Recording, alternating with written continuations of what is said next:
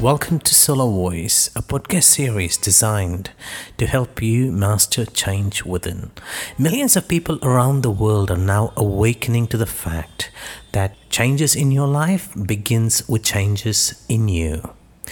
In Solo Voice, I share with you my experiences, thoughts, and ideas that I have formed from my experience of helping people from all walks of life. So, today, as you listen to this podcast, you may discover something that might help you make a real change in your life.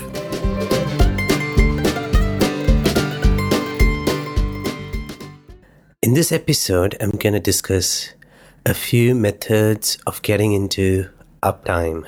In one of the earlier episodes, I discussed about how uptime can help you perform even better in any of the contexts and how it is one of the foundation blocks for neurolinguistic programming. Just to recap, uptime is a state of mind where your attention is fully on the elements of an ongoing work or activity from which you can obtain continuous feedback which means if you're a trainer and you're standing on a platform and there are 2,000 people in front of you, then um, some trainers have their attention inside of them, as in how do they feel? Do they feel good? Do they feel confident? Some trainers have voices in their head saying, How am I going to do? What to do next? Some trainers have pictures in their head. They're thinking about uh, what is the next point and so on. Whereas some excellent trainers have their full attention out on the audience and they're allowing their conscious and the unconscious to pick up cues based on very subtle movements and uh, and changes to update their presentation on a continuous basis. This is applicable for almost every activity that you do. If you're an artist and you're painting, the best of them have their full attention on the on the art that is produced so that they allow the art to shape them shape the art again. There is a continuous dance between the work you produce and how that shapes you to shape the work back again. And uptime is is the state of mind where your full attention is on just the elements that will allow you to do all of this so, in the previous episode, I covered some more details about uptime and its significance. In this in this episode, I'm going to focus more on how to get into uptime on demand. I can think of at least three easy ways of doing this with the help of neurolinguistic programming. Method 1 Unconscious assimilation or modeling. Method 2 Calibration to internal physiology. Method 3 Explicit Anchoring. And in this podcast, I'm going to explain in brief each of these methods. Unconscious assimilation or modeling is just a technical name for copying. So if you pay attention to anybody who's good at what they do, when they're doing that activity, you would notice that they get into this into this peak state where nothing can disturb them. You could you could talk to them or the phone could ring. There could be disturbances, noises around, but their full attention is there. Maybe they sustain it for the duration it is necessary to complete that activity and then they come out of it.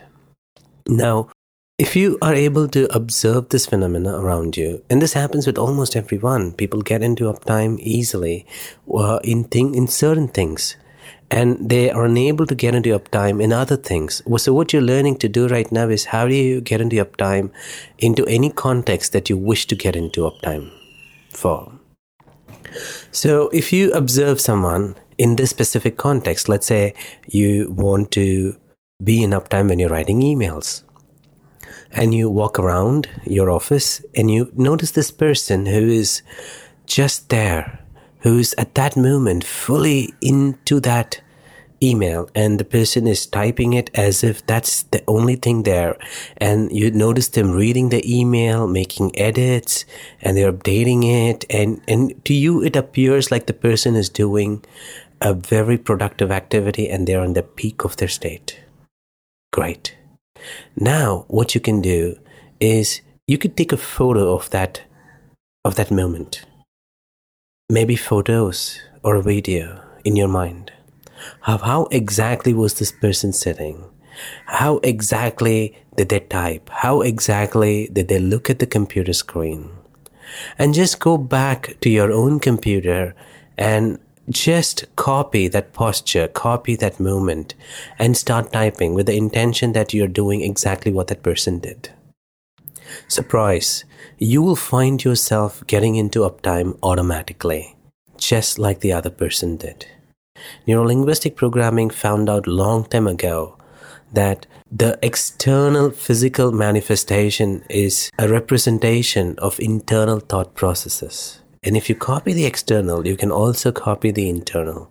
There was no scientific basis for this when they did this 30 years ago, but right now, with the development of neuroscience, there are multiple articles going around from very famous research institutes about how the physiology impacts the internal thought patterns.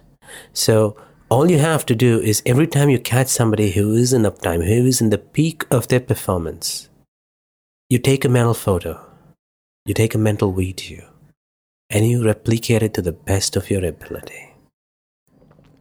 For a moment, it'll feel like it's not you. That's okay. You're evolving. You are lo- using this as a scaffold, as a stepping stone to discover you and your natural uptime. But before you get there, you're using someone else's physiology, posture, and way of doing things as a way to teach yourself to discover your way of getting into uptime. So that's NLP modeling. The only thing you need to do for that is when you look at this person, make a mental photo or a video, and then when you're back to your work where you need this uptime in that context, you just become that person. The second way to do this is, is calibration to internal physiology. What this means is that very minor muscle movements in your body can actually trigger uptime. And you're already doing it, but you're not conscious of it. So, if you can become conscious and aware of what are these minor movements that you're doing, the minor muscles that you're activating that's triggering your uptime, then you can learn to do this on demand. You can learn to activate those muscles on demand and it will help you to get there quickly and easily on demand. So, this is what you can do.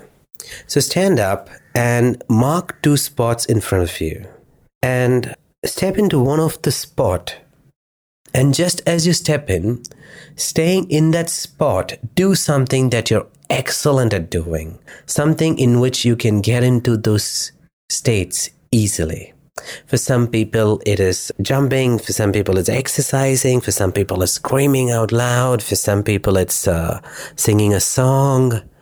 For some people, it is doing a mathematical equation.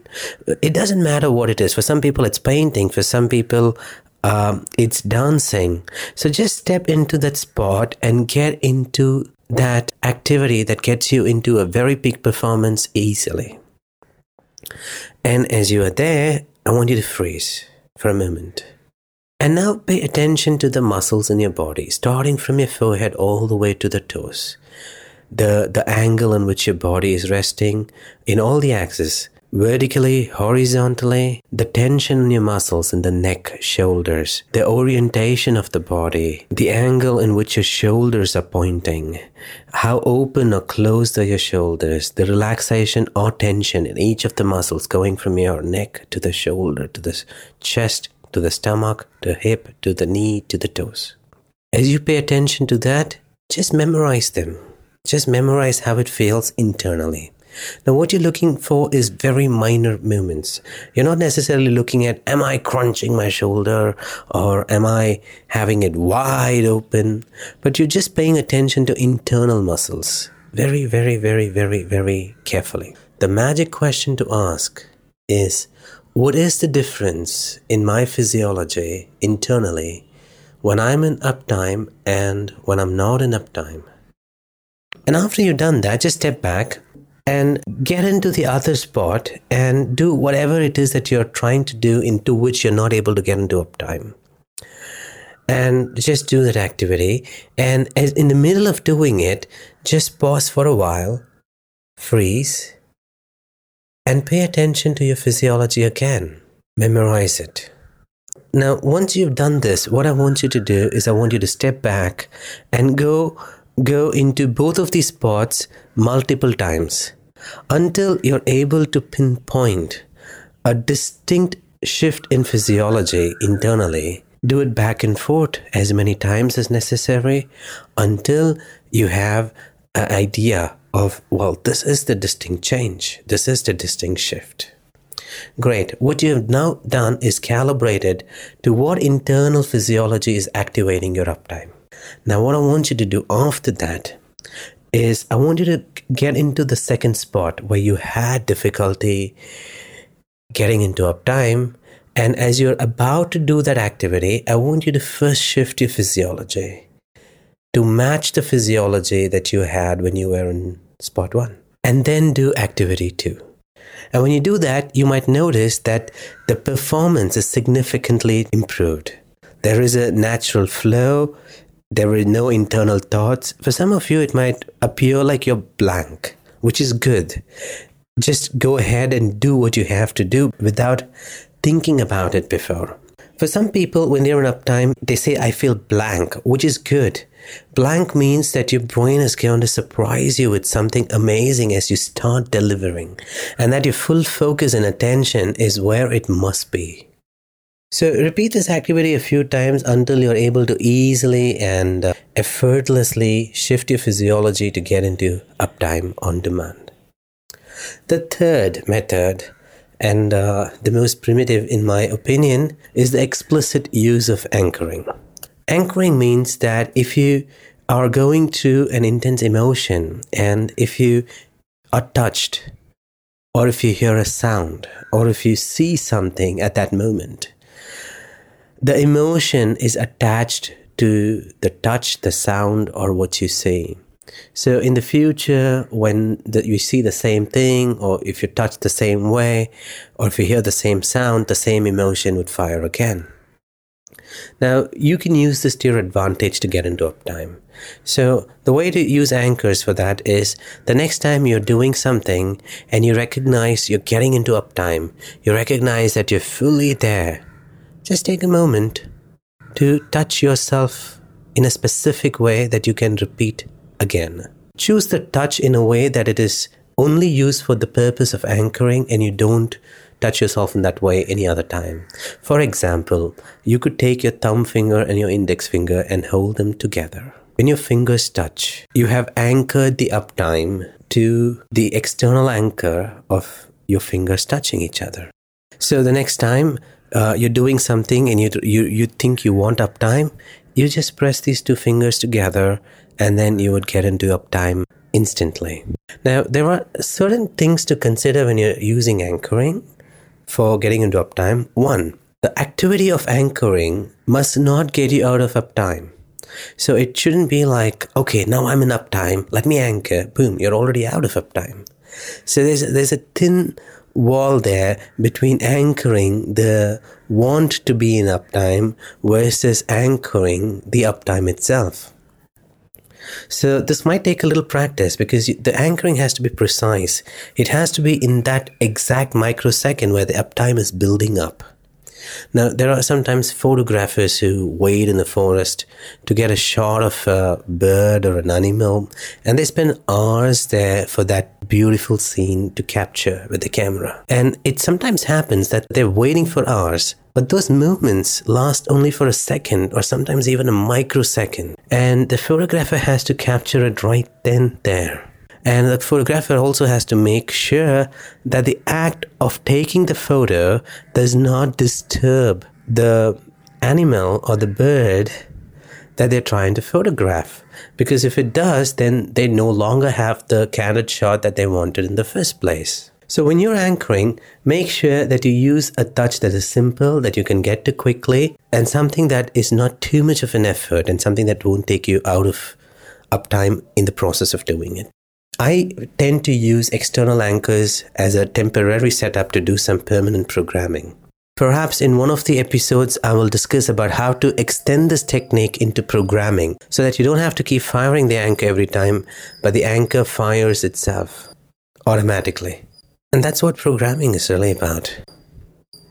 Uh, I've given you three methods that you can use to explore more about uptime and how to get there easily and quickly on demand. So enjoy getting into uptime. There are thousands of different powerful states of awareness, thousands of uptimes. Each context that you're in would demand a different uptime, a different peak state. So have fun with it and notice how your world changes, how you can do the same thing, but get a completely different response when you're doing it from a state of power. So continue to enjoy, and I'll see you in my next podcast. Until then, I'm signing off. This is Anno Sola John. Continue to grow blissfully.